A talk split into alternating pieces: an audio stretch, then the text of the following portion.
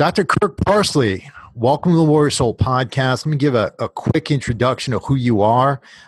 You've been on the podcast multiple times.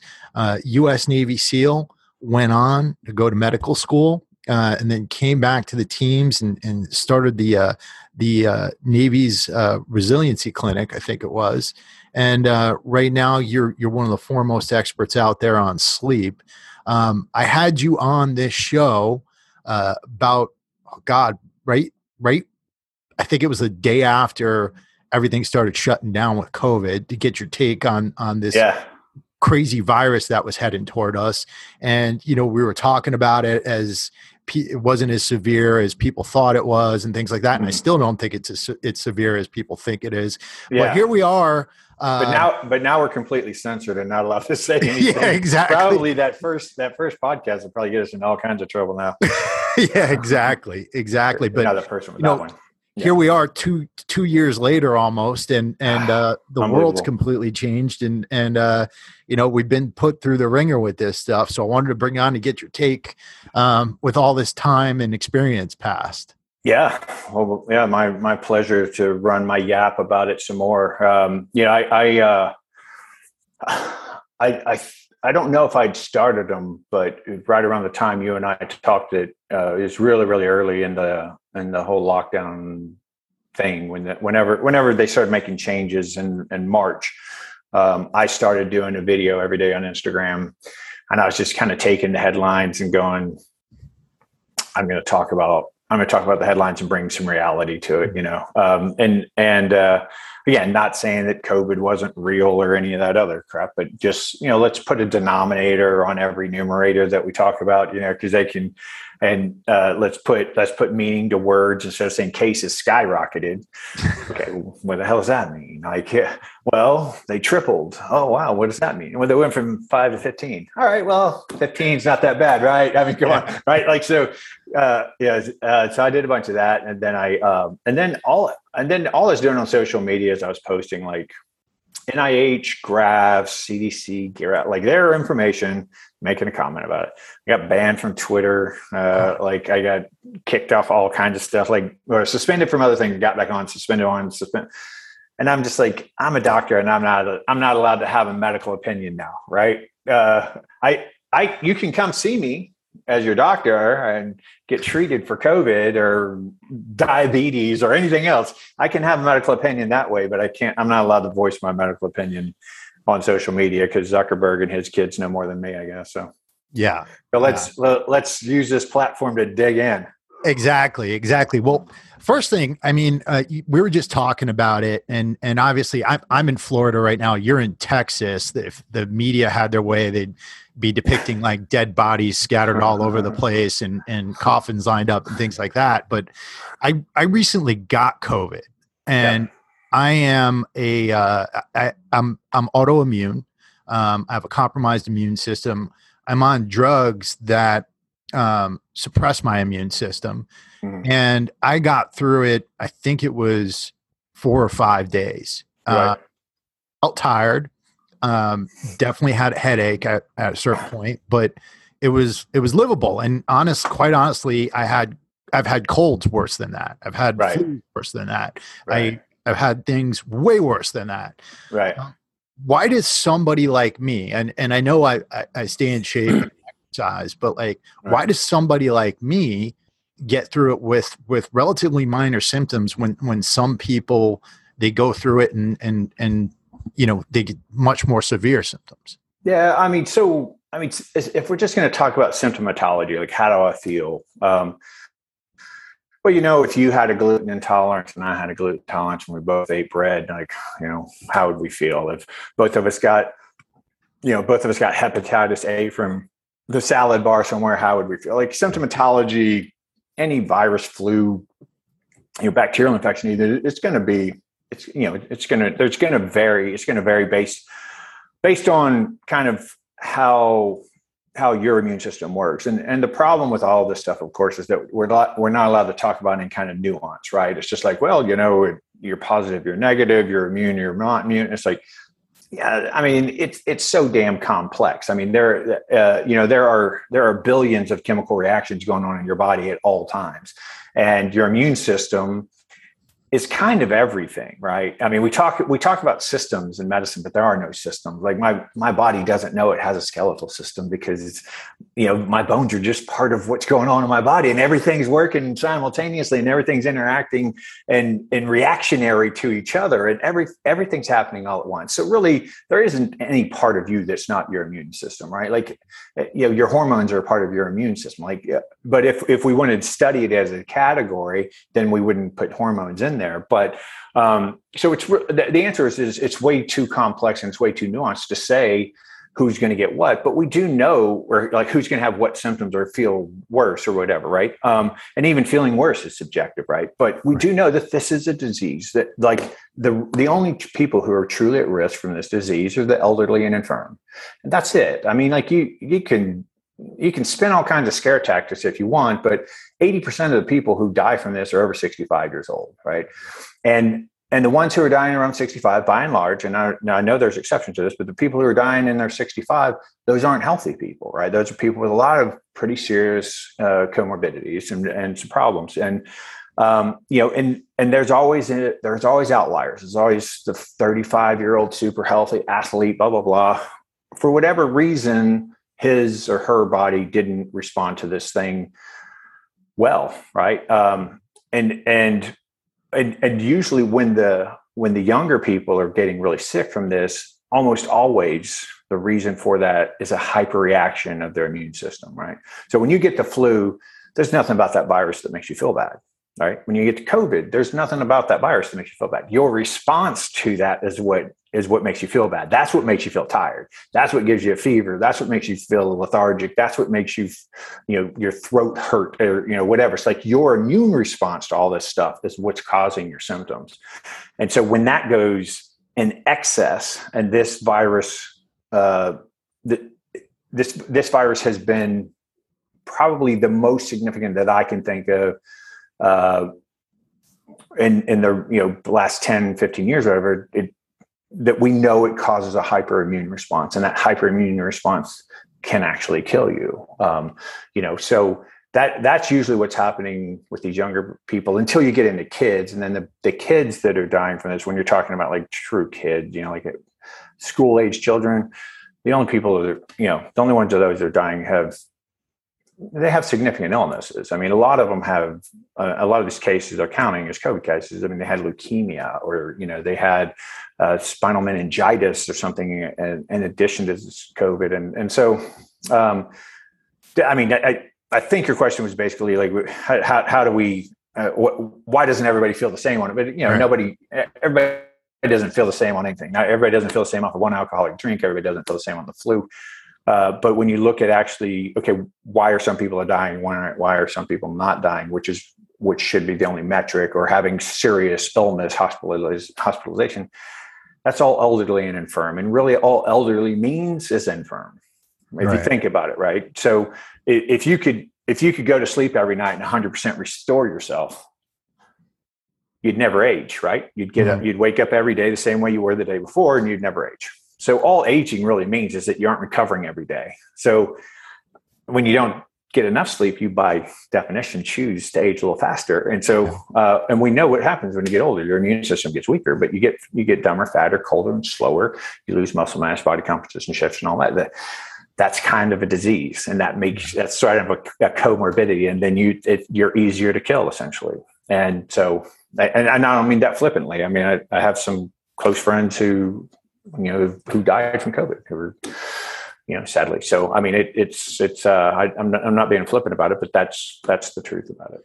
Well, that's one of the things I think, because down here in Florida, we're getting a lot of police officers who are catching it, and a good number of police officers have actually died.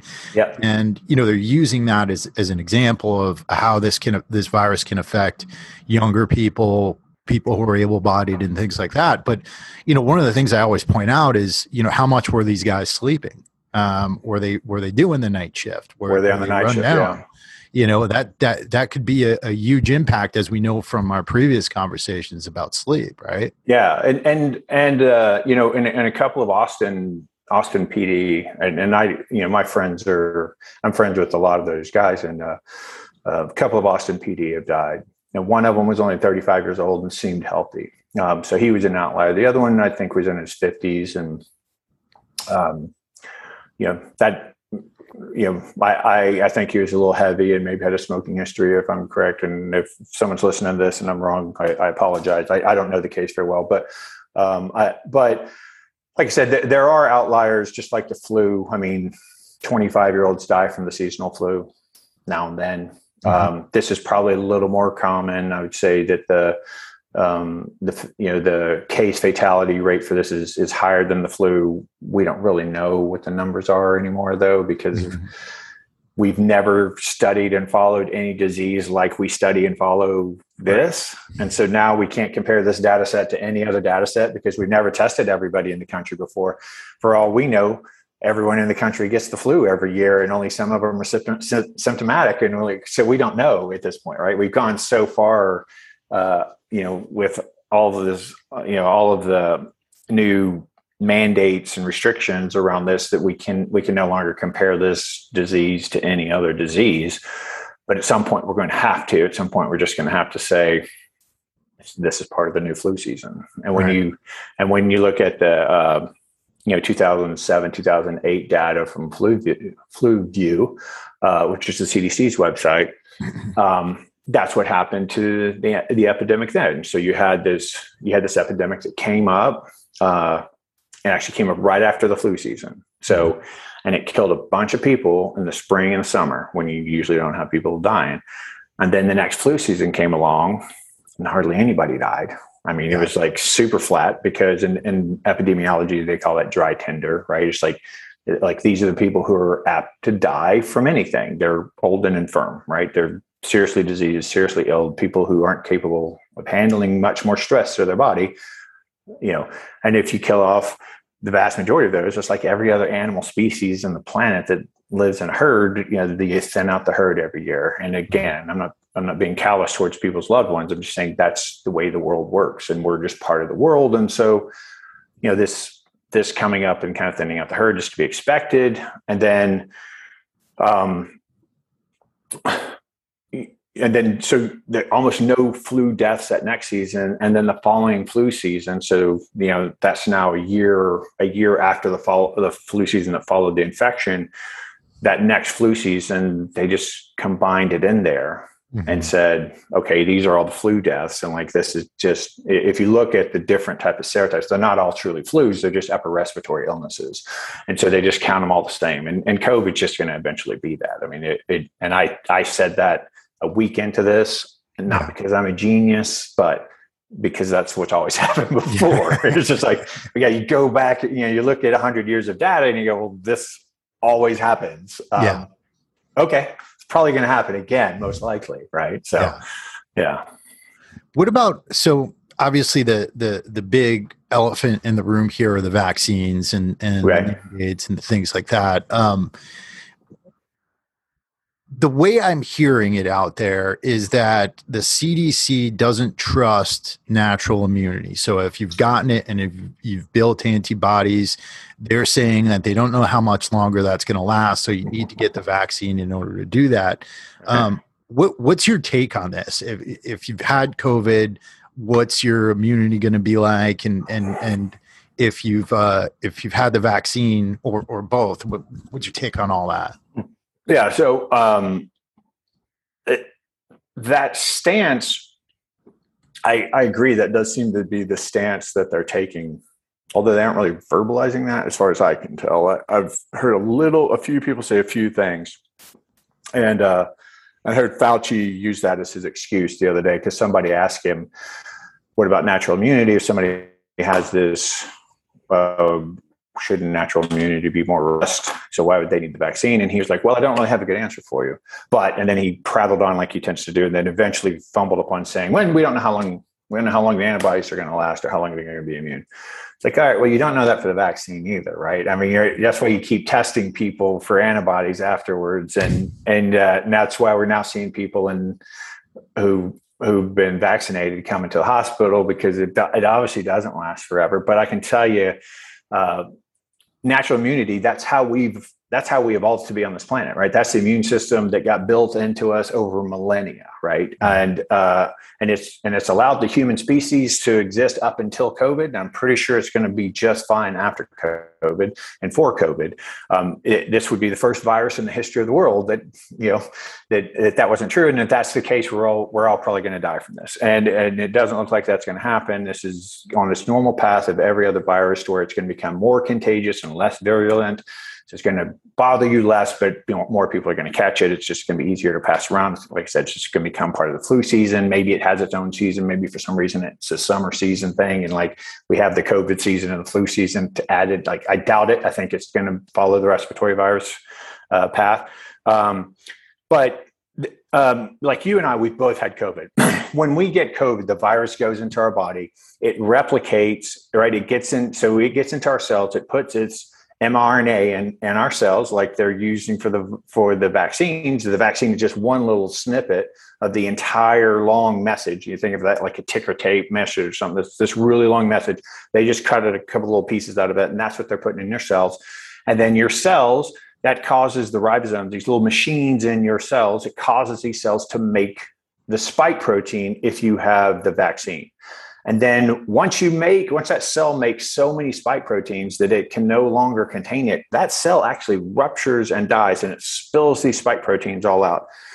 And once those spill all out, and it's the vaccine we're talking about, well, then you develop antibodies. Your immune system is going to recognize that. And there's no virus attached to it, so you shouldn't get sick from it, is the thinking, right? So that you just have the spike protein, and it can attach to cells really easily. And that can cause some damage, and it can cause some immune response and some of the symptoms of having the disease.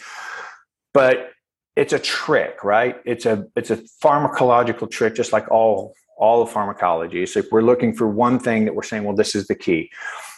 Well, if you actually get the virus, the same thing happens. So if I get the virus, like you and I got the virus, it goes in, it attached to our cells, it went into our cells, it inserted all of its RNA, right? Like the whole thing got in there, and it made more viruses.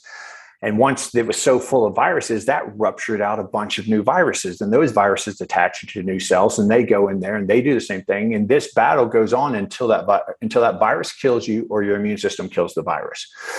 And so when you do that, of course, now you're rupturing out of your cells, you're rupturing virus particles, which are more complex than just this one spike protein. They have all sorts of proteins on them. They have all sorts of things you can develop immunity to. And so you'll get 26 different antibodies. You'll get 26 different protective pathways, because your body's going to recognize this virus literally 26 different ways. Now, if the virus mutates and the spike protein doesn't look quite the same, maybe this trick of the vaccine doesn't work anymore, because the spike protein changed too much and it doesn't mark it.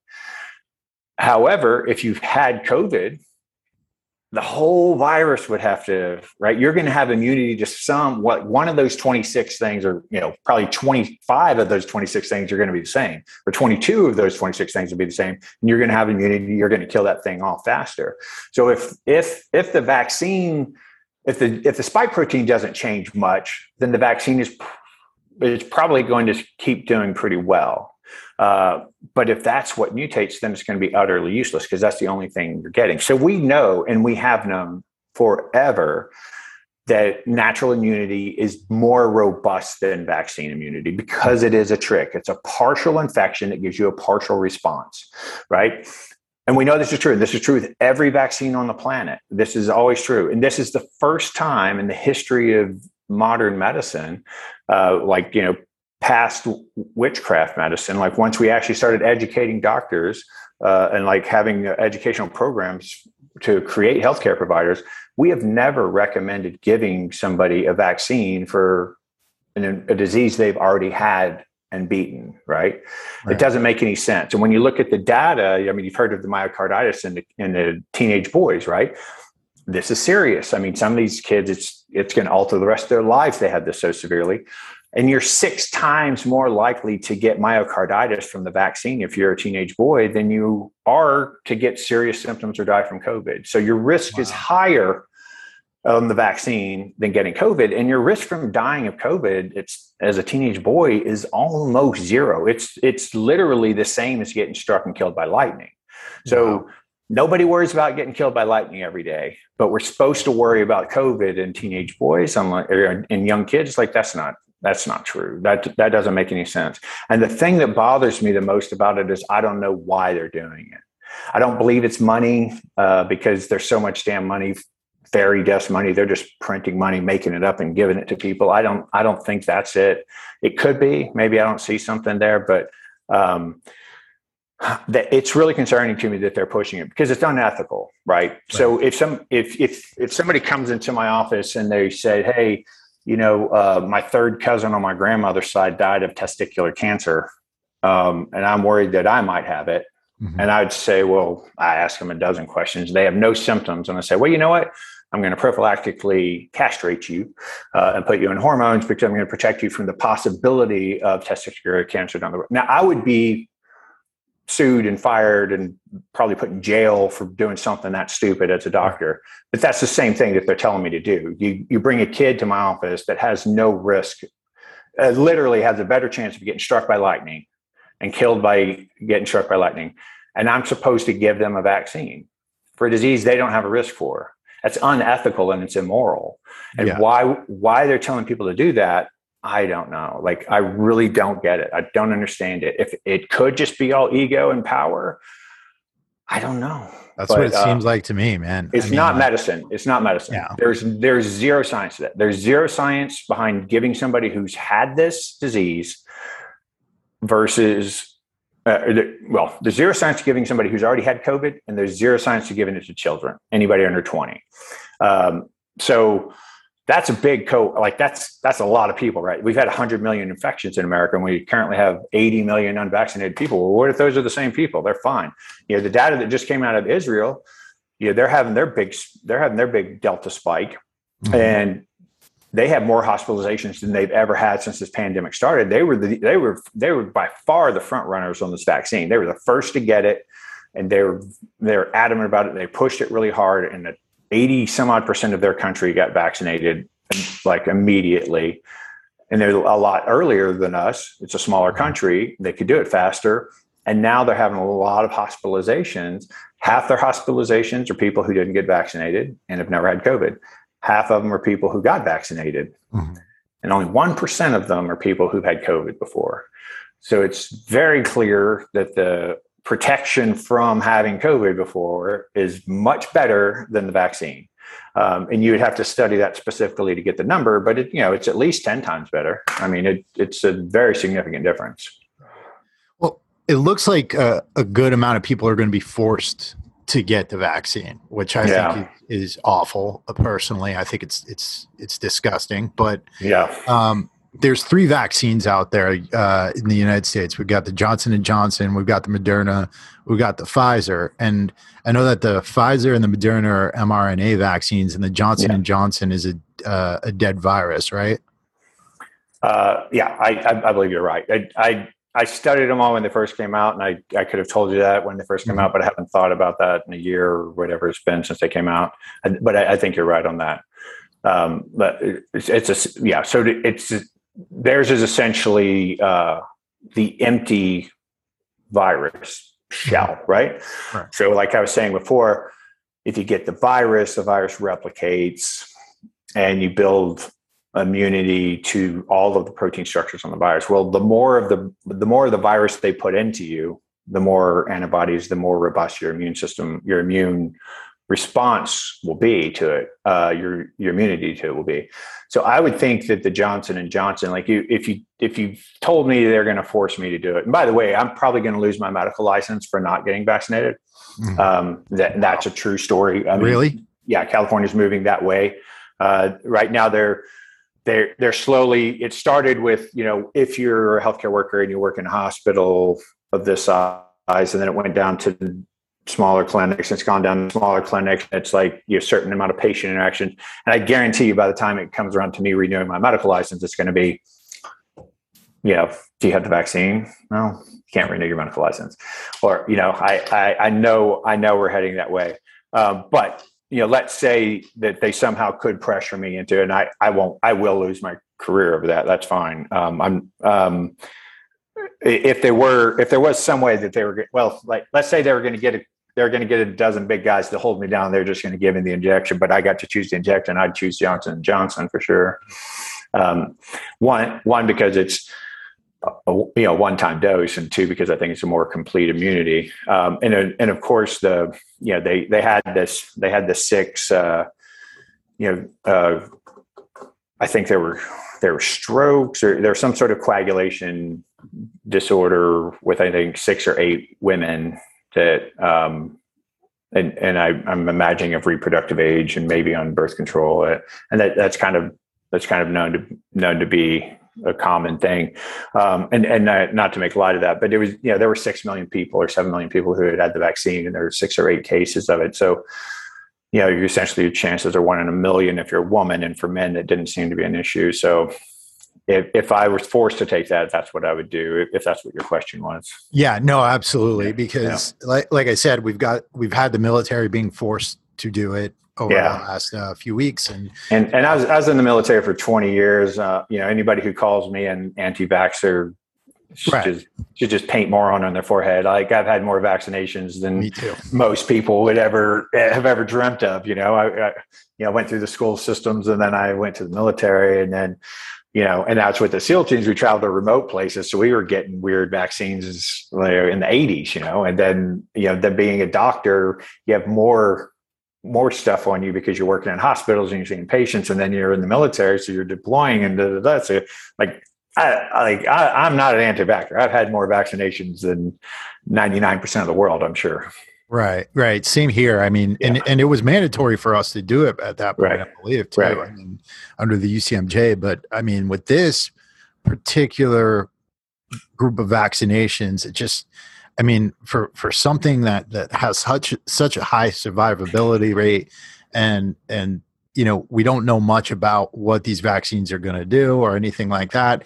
That's what bothers me about this. But let me get on my high horse about that real quick, because this is something that I think everybody who's considering this issue needs to realize, is that making a vaccine is not difficult.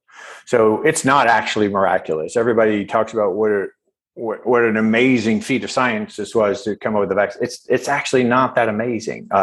It took Pfizer either 2 or 3 days or 2 or 3 weeks to come up with the vaccine. I think it was 2 or 3 days.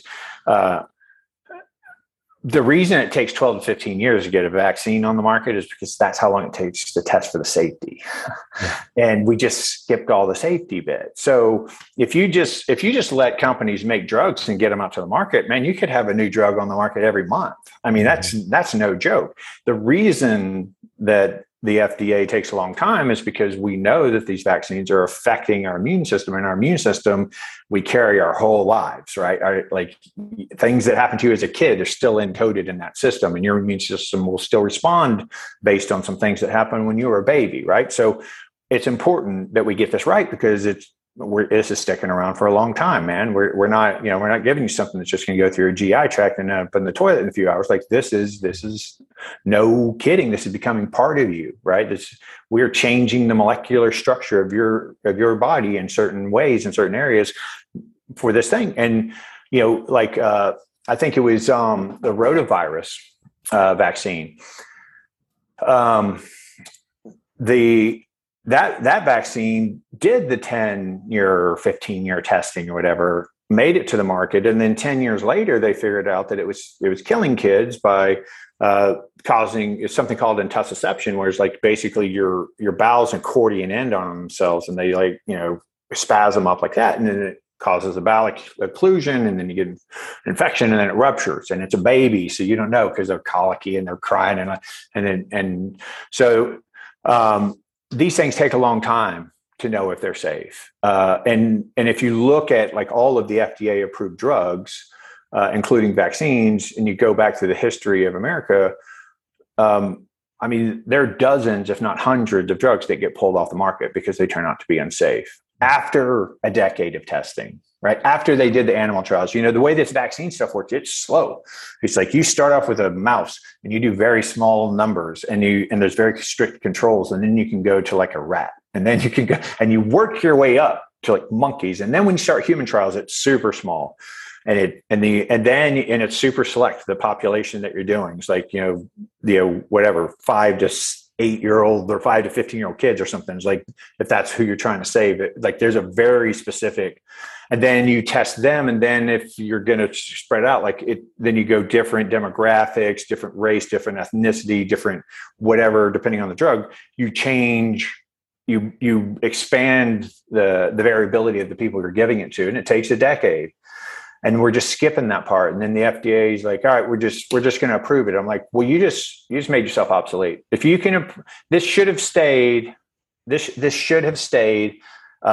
emergency use until the testing would be concluded, just like any other virus, which is a decade. So it should have stayed an emergency use authorization for a decade.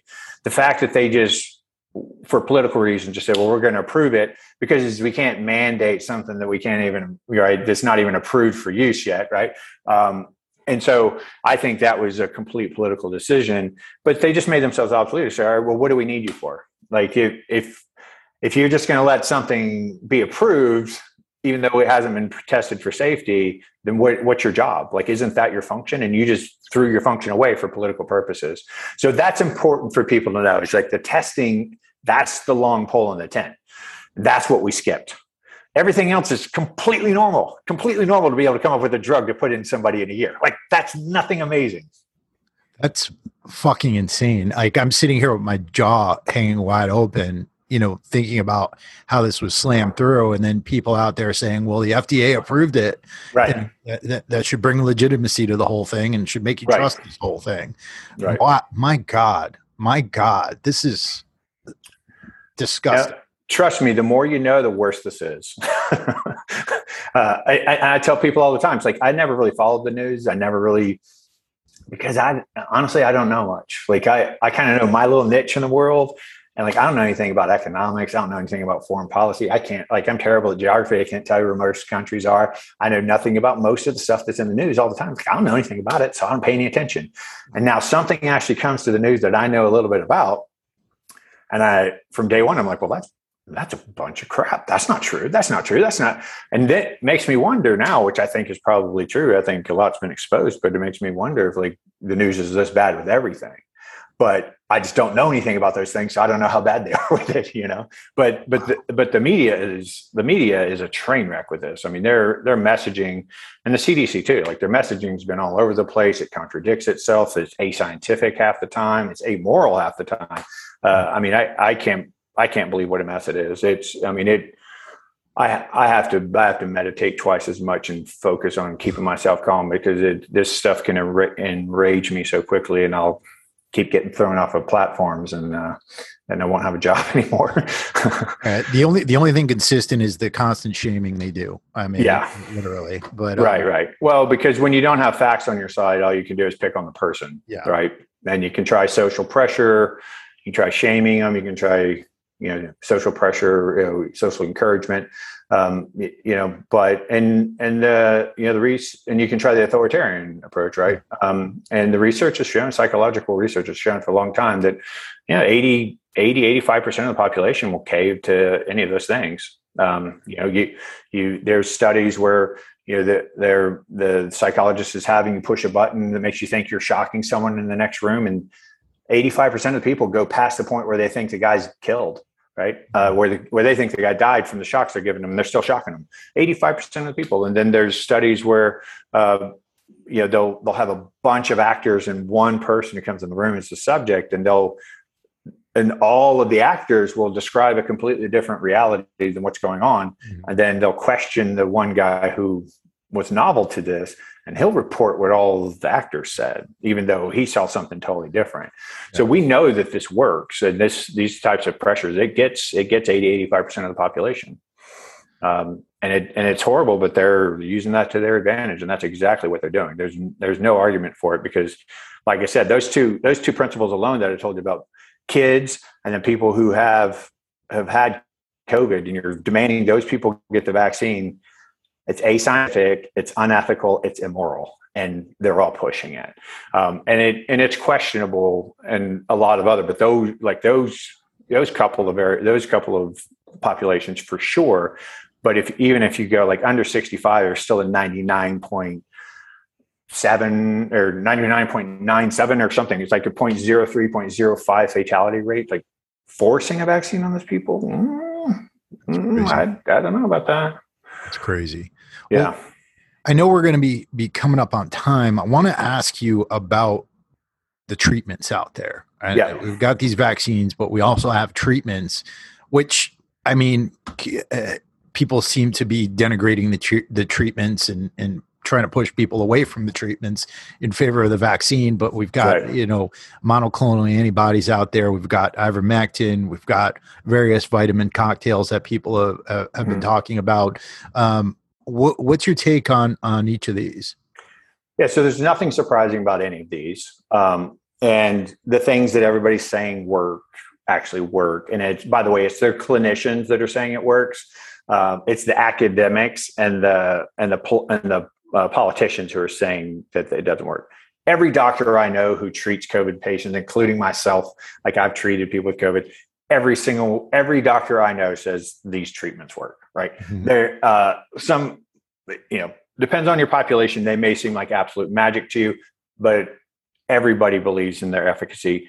They should, and they work best the earlier you take them. So the sooner you are, the sooner you know your diagnosis, and the sooner you get them, the faster you'll get results. So, and none of these are surprising. So, like I said, when I was in the SEAL teams in the 80s and 90s, when we deployed, well, as a young SEAL, like a 19-year-old kid, they gave me a bottle of hydroxychloroquine. Mm-hmm. Like 1,000 or 2,000 capsules, and said, here, every time you go to Southeast Asia, start taking this 2 weeks before you go, and take it once a week while you're there. It's because it's for malaria prophylactic. It's over the counter in like 90% of the countries in the world. Everywhere where malaria is endemic, people take it. They give it to babies. They give it to elderly. It's a very well-known safe drug. It's been around for, like I said, 90 years, 100 years, something like that. Basically, the way that works, it helps you bring zinc into cells, and zinc and these certain protein structures that use zinc as a sort of a backbone is really important for your immune system. And so it helps you fight off viruses and bacterial infections, I think. We know it's safe. We know it's been around for 100 years. So they started using it when this thing first happened because it's an upper respiratory virus, and tons of countries use this all the time, and they had efficacy with it. Why it got shut down, I think, because Trump approved it or something like, and that's why they started attacking that one. And then you have ivermectin, which they were calling a horse dewormer or something when treating it like it's a veterinary drug. Well, you know what else is a veterinary drug? Tylenol and aspirin. Like half the medications you take, you also give to animals. And the Nobel Peace Prize in Medicine in 2015 was won by a doctor who was giving ivermectin in Africa for people with river blindness, which was endemic. It was blinding like 30 to 35% of the males in most of these villages. And it's had a huge response for it. So again, that drug's been around 50 or 60 years. Again, it's over the counter in most countries. It's on the World Health Organization's list of essential medicine. And so is hydroxychloroquine. Yeah. But yet we take it over here and it doesn't fit the narrative. And we try to defame it and say that it's a veterinarian drug and it's voodoo and all this other stuff. Absolute crap. They both work. Monoclonal antibodies. Essentially, when you do the pharmacological trick of I'm going to give you a vaccine and you're going to produce this spike protein, and the spike protein is going to rupture out into your bloodstream, you're going to have 1 million of them. All an antibody is like, think of that little red light that Kojak used to throw on top of his car, right? That's what an antibody is. Like, it just marks it. It doesn't actually fight the virus. It just marks it. And then your immune system says, oh, there's the flashing red light. Let's go get them, boys. And then all your immune cells come in and they do their work, right? Depending on if it's bacterial or viral. There's a lot of different things that can happen, but that's just the marking system. It's just the alarm system. Well, if your immune system doesn't have enough antibodies. If you've had the vaccine, you've had COVID before, and you didn't get a big enough response to produce a lot of antibodies, well, we can just give you some. And it's just one type, so it's mono, and they're made by cloning. So they're monoclonal antibodies, and we throw them in there and they bind to the spike protein. And then you have this little Kojak light, and now your immune system can attack it. All right, well, why, how could that possibly not work, right? You're taking the end result of your vaccine and saying, oh, well, your body didn't respond the way we wanted it to, so we're just going to actually throw the antibodies in there and see how that works. All right, why wouldn't that work? That doesn't make any sense that they can try to defend that. And then vitamin D3 isn't a vitamin, it's a hormone. And we know that the Western world is deficient in this, and we know its affects all of the other hormones. One key fact for your audience, if you ever hear anything about a hormone, think about every hormone, because every hormone affects every other hormone. There's not a single hormone in your body that it works in isolation. They all affect another hormone, and that one affects another one. Again, everything is infinitely complex. We know like 1% about 1% of what's going on in the body. Vitamin C, always, right? We know that's the immune system booster. The zinc, we're actually taking zinc because we want the zinc to get into the cells and boost the immune system. We want the hydroxychloroquine that's going to help the zinc get in there. We have to have zinc to put in there. Let's see, what else do we have? Oh, we know, especially the Delta variant, is highly, highly susceptible to oral steroids. So something called a meteral dose pack is how they usually give this. It's a moderate strength oral steroid. And oral and steroids affect your immune system. So you think about cortisol, the stress hormone? Yeah. Those are corticosteroids. So all of these are these are all pharmacological approximations of cortisol. Like prednisone, right? Right, prednisone, right? Yeah. They're all basically meant to look and act like cortisol, and either be stronger than cortisol or weaker than cortisol, depending on what you want to do with them. So when you first get a spike of cortisol, it revs your immune system. Long, chronic, high cortisol depresses your immune system. So that's kind of the same process they're doing with this. It's like, well, if your immune system isn't really revving, we can rev you with steroids, right? Yeah. And then we can taper those off before they become sustained, right? And so that seems to be the way that those are working. And then I can give you a quick anecdotal story. When I got COVID, recently, I more than likely had the Delta variant because it's just a few weeks ago. I had been doing a health symposium, hundreds of people there. Nobody had masks on. Everybody was free, like whatever. And I had like the sniffles after I left. Like I had to blow my nose a couple of days. I was in Virginia, like, so there's a different areas that could have been some allergy things. Like I didn't really know. I didn't think anything of it. Yeah. After I'd had it about a week, after I'd had the sniffles for a couple of weeks, and then you're talking about a little fatigue, felt like taking naps a couple of times every now and then. And then about a week into it, I'm out to dinner with my partner, and she says, "Oh, taste this drink," and I taste it. I'm like, I can't really taste it. She's a nurse practitioner, and she's like, "Well, maybe you have COVID." That, like, all right, I'm a doctor. Like, that's the first time that it ever occurred to me that this could be COVID. I'm like, what? Me blowing my nose 3 times a day? That's COVID? And so I went to the grocery store. I got a test, and I had COVID. Sure enough, and I was like, shit, I guess I have COVID. And we thought that was kind of funny. And then I didn't do anything else, right? And she was negative. And then she was getting tired. She started getting headaches. That's what it was. Mm-hmm. Like she started getting headaches. We both felt tired. Some days we woke up and felt fine, and some days we felt kind of tired. And then some days we woke up fine, the next day we felt kind of tired. So after she and I had it for about 3 or 4 days, she's like, maybe we should treat it. I said, yeah, let's treat it. And so we went and treated it. It was super hard to find pharmacies who would prescribe the drugs. We prescribed for each other, and then we took it home. We took it around 7:30, 8 o'clock, went to bed. We both woke up spontaneously at like 2 o'clock in the morning, looked at each other, and we're like, I feel amazing. And she's like, I feel amazing. And I'm like, why didn't we do this earlier? And it was crazy. It was weird. It wasn't like I felt well. And it was like, I feel better than I feel when I'm well. Like I felt amazing. Like I felt better than I usually feel. I'm like, wow, this is great. And then it's supposed to be a 5-day treatment. I think we kind of petered it out around day 3, but like that was the extent of it for us, But, and I'm 51, she's 46. Mm-hmm. We're both healthy. We both eat well, exercise, take care of ourselves, like all that stuff. But honestly, to think that I had it for a week and it never even occurred to me that it was COVID shows you how that is for most people. Same here. Right? Same most here. People say, like, I had no idea.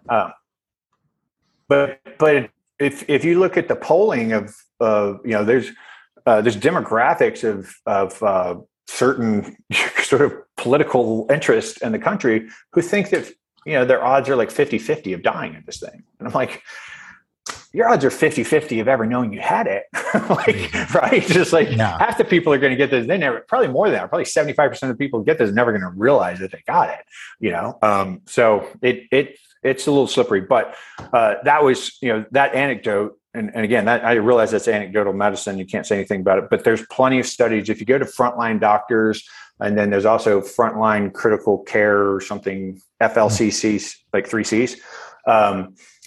And they post all the studies as they come out from all over the world, and like on all these drugs and all these vitamins and what's working, what's not. And again, these are clinicians. These are people who are actually treating it, and they're reporting back, and they're putting it to a central hub, and then they're changing the protocols every day. They're going, well, you know, it looks like we should take a little more ivermectin, or if it's been more than 5 days, we should add this drug, whatever. And they're keeping up on it all the time. I know a ton of doctors using that. Every single doctor I know who uses these protocols has amazing results. I don't know a single person, and this is not to say this is causal. This is truly anecdotal. But of all the doctors that I know who are prescribing this, and of all the people I prescribed them to, if they're prescribing any part of this sort of protocol, no one has had anyone die on that protocol. And I know some ER physicians who are like admitting people to the hospital, and their hospital's allowing them to give these meds, and people are walking out. Again, I can't say that's cause and effect. That needs research, but I firmly believe, and obviously I took it, and I'm a doctor, and I know lots of doctors, and I have lots of conversations about this, and I read a lot.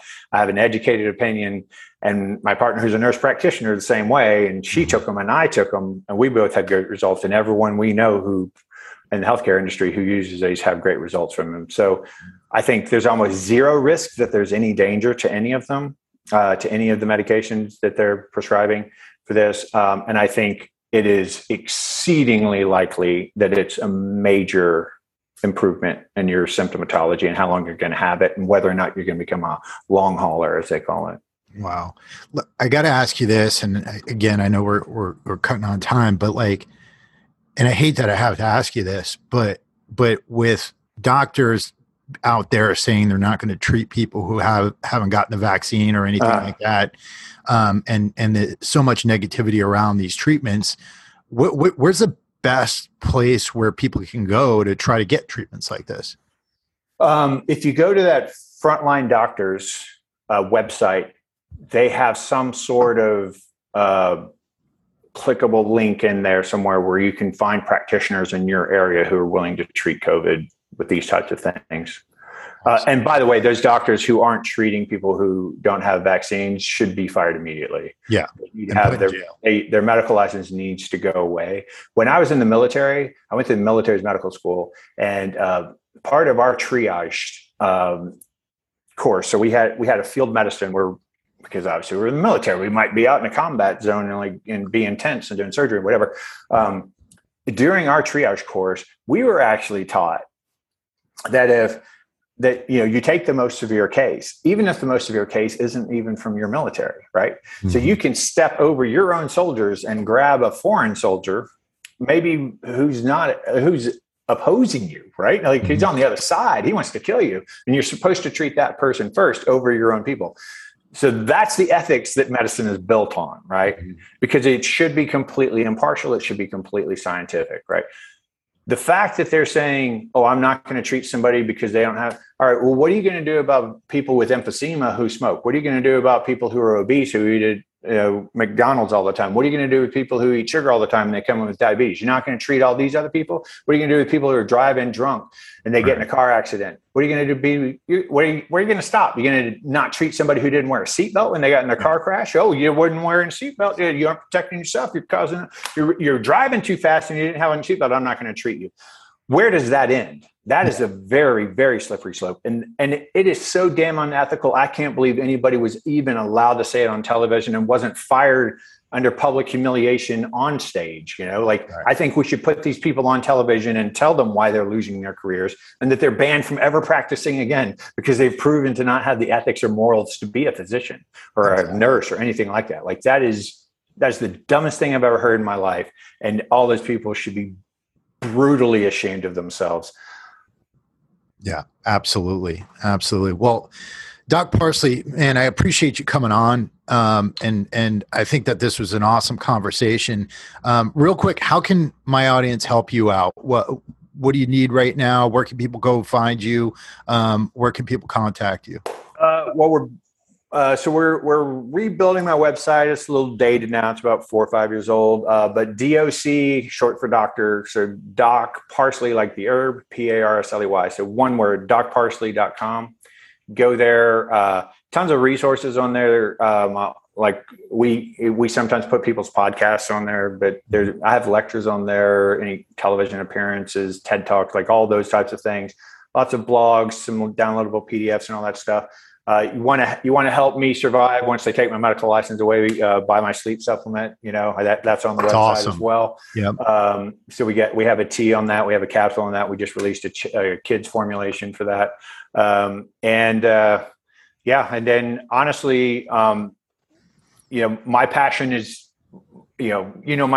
around sleep, but it's primarily around wellness, like wellness through proper lifestyle. So I get hired the most to talk about sleep, but I in my daily work, I work with sleep, nutrition, exercise, and stress mitigation. So I talk all areas of that. So if you really want to help me with my passions, like help spread the word about the not just me, but just the people who are teaching this type of stuff, because I firmly believe we get everybody healthier. I mean, COVID aside, just like as a nation, as a world, we do better if we realize the toxicity of the modern life and what we can do about it. And we get people to improve their lifestyle and improve their eating habits a little bit. And like, just makes the world a better place and makes people live longer, happier, healthier lives, and makes doctors and nurses' lives easier. You know, a little bit of second, but we blipped a little bit, but I think we're good now. I think we got it all through. Yeah. I'm definitely going to get the links up for your website up there. And are you still on social media as well? Yeah. Twitter's the only one I'm banned from, I think, forever. They never told me why, but I'm on LinkedIn, I'm on Instagram, I'm on Facebook, and so is the sleep supplement. So you can follow any of those things. If you go to my website, all of those social links are down in the bottom corner, whatever. You can click on all those. Awesome. They're either Doc Parsley or Kirk Parsley, but I can't remember which is which. Awesome. Yeah. We will get those up there on the show notes as well. Doc Parsley, thank you again. And, to everybody out there, this is all information and it's data, and, don't just believe what you're hearing on the media. Do your research, really think these things through. Doc Parsley brought up a lot of good points, and I'm in agreement with 100% of what he said here today. And I think all of us have to think and make choices for our own health. It's freedom, right? I mean, that's sort of the definition of being a human, right? It's like, well, I don't know what the hell are we doing here if we don't get to make our own choices about what we're going to do with our lives. I don't understand it. That's a whole nother conversation, but this is not the country I was born into. Yeah. The beliefs and principles that I've lived, that guided my guiding principles from a childhood to adulthood, have not changed. The country has changed, but when I was a teenager and in my 20s and 30s, I was celebrated for having the views and beliefs that I had about our country then. And now I'm the white cisgendered patriarchy, whatever. I don't know, whatever kind of evil I'm in. I'm all the evils now. Me too. I'm in the club. We'll get the cards out, the meetings. Hey, are we ever going to get like our white toxic male paychecks or something? I've been waiting for mine, man. I haven't seen anything for this. I don't even have a card to be, I'm part of the club, but I guess I am. I mean, yeah. And quite honestly, I hope I hope that we could get together a year from now and everybody who took the vaccine is fine and oh, absolutely, like COVID and everything like that. But there's things we need to be questioning and right. And you know, and to be realistic, the chances are better than not that the vaccine is going to be okay for the vast majority of people. And it's definitely saving lives. And it's definitely a really good idea for certain populations, right? Like if I was 75 and fat and, you know, had diabetes and hypertension, I would definitely go get the vaccine. Like that, the odds are just in your favor, right? Like, and the vaccine could cause some consequences. I'm not saying we don't know. And like you say, there's a chance that a year from now, we're like, oops, you know, we sterilized a generation or something. Like, who knows? Like it could be anything. We, you know, like I talked about the rotavirus causing intussusception. Well, how the hell why would anybody even think of that? Like nobody, that wouldn't even occur to somebody as something to look for. It's just something that manifests itself over time. And there's going to be consequences to it. There's consequences to everything you do. There's consequences to every sit-up you do. There's consequences to everything you put in your body, everything you drink, everything you eat. There's no way that this is inconsequential by definition, or we wouldn't be doing it. And it could have some problems, but I'd say the odds are more likely than not, it's going to be okay for most people. Even if there's some consequences, it's not going to be severe, but we don't know. And if you aren't allowed to ask questions about why you have to take something to protect you from a disease that you only have like a 0.03% chance of dying from, we're in a really bad spot. We're not admitting reality is that we don't know enough to be saying that. And this thing isn't deadly enough to. Yeah, they want to compare it to polio and, you know, whatever, measles and mumps and rubella. It's like, these aren't the same things, right? These aren't the same things. Like, you know, I don't know, like something like tuberculosis kills like 80% of the people who get it. You know, polio kills like 40 or 50 or 60% of the people who get it. Like, okay, that's a big deal. We're talking about 0.something%. Right. It's not the same. No, not at all.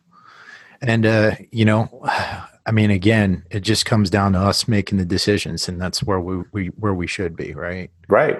So, well, again, Doc Parsley, thank you so much. You know, man, this is like, I want to like feel some hope here. And I think the hope is that most people are going to be okay. But like, I also, besides everything that's going on with the disease, everything that's happening with our government and our society, depresses. Yeah. I mean, I would say, honestly, at this point, the virus is the least of our problems. Yeah, exactly. all of the politics around the vaccine and all the politics around the response to the virus and all the politics about everything else going on in the world, those are much bigger threats than the vaccine or than the virus itself. That's honestly the smallest threat that we're facing right now.